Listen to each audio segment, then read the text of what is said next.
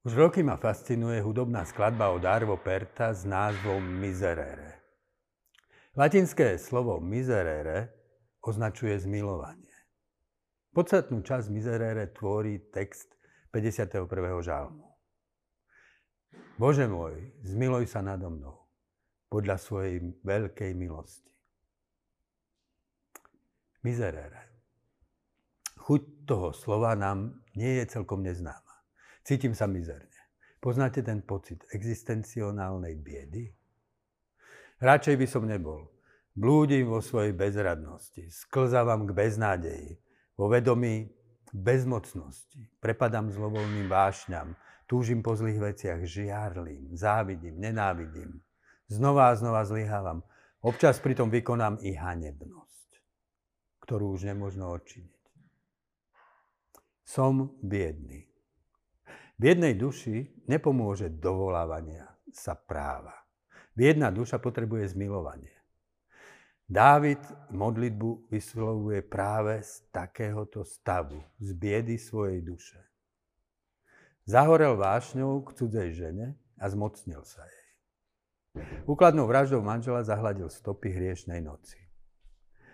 Jeho vnútro ovláda temnota a zaslepila. Až prorok Nátan mu otvoril oči. Ty si ten muž. Teraz sa modlí. Cíti sa mizerne. Bože, zmiluj sa nado mnou podľa svojej milosti. Dávid prosí o milosť. Nedomáha sa práva. Jeho prosba je úplne neoprávnená. Čo to žiada? Bože, buď ku mne taký, teda, Bože, nebuď ku mne taký, aký som bol ja k ľuďom. Nemilosrdne som sa zmocnil tej, ktorú som chcel. Nemilosrdne som odstránil toho, kto mi prekážal. Bože, nebuď ku mne podľa mňa. Buď ku mne podľa seba. Nie podľa mojej nemilosti, ale podľa tvojej milosti. Tam, kde pohľadnem do svojho zla a viem, ja som ten muž. Modlitba nepozná inú nádej, ako nádej Božieho zmilovania. Zmilovania bez príčiny. Ja tu nedávam nič, Boh dáva všetko. Práve tam sa uprostred biedy obracia tríznivá pozornosť modlitby. Poznáva to, čo som nikdy nevedel, lebo som to nechcel vedieť.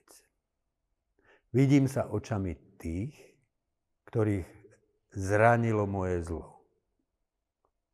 V neprávosti som sa narodil a matka ma počala v hriechu. Čo to hovorí? Sú do nás vpísané hriešne príbehy našich predkov, rodičov i prarodičov. V mojich hlbinách hriemu zárodky každého zla, ktorého je ľudská bytosť schopná. Klamár, podvodník, neverník, despota, lakomec, hýralec i vrah. Skrýva za závojom slušného, spoločnosťou sformovaného občana, sa skrýva vo mne a čaká na príhodný čas. Ja viem o svojich prevedeniach, modlí sa Dávid. Svoj hriech mám ustavične na mysli. Tak do tajomstva zla vstupuje modlitba. Ak sa má modlitba upriamiť pravde, musí začať pravdou o mojom pokrivení, ktorým pravdu prekrúcam. Ak sa má modlitba upriamiť k dobru, musí začať poznaním môjho zla, ktorým dobro zrádzam. Iba myseľ, ktorá má svoj hriech ustavične na zreteli, môže bezpečne smerovať k pravde a k dobru. Bože, ty obľubuješ pravdu vo vnútri človeka. Je vo mne miesto, ktoré Boh obľubuje. Miesto, kde na mne spočíva jeho láska. Tým miestom je pravda. Tam, kde v sebe chcem pravdu, vstupujem do Božej prítomnosti. Vôľa k pravde je uzlíkom, ktorý moju vôľu spája s Božou vôľou. Ak niekto chce uctievať Boha, učil nás Ježiš, nech ho uctieva v duchu a v pravde. Boh vo mne miluje pravdu. Akú pravdu? Pravdu vo vnútri. Nie pravdu tam von. Môj úsudok o tom, ako sa majú veci okolo mňa, ani moja schopnosť posúdiť iných, Boha až tak veľmi nezaujíma. To nie je to, čo vo mne miluje. Boh vo mne hľadá pravdu tam, kde mi je bezprostredne blízko, teda v mojej vlastnej existencii. Boh vo mne miluje pravdu, ktorou som pravdivý sám k sebe. Tam na mňa čaká jeho láska. Je na mne, aby som tú vnútornú pravdivosť k sebe tiež miloval. A tak sa spojil s Božou láskou ku mne. Tam smeruje pozornosť modlitby. Zakry si tvár pred mojimi hriechmi, modlí sa Dávid. Čo to hovorí?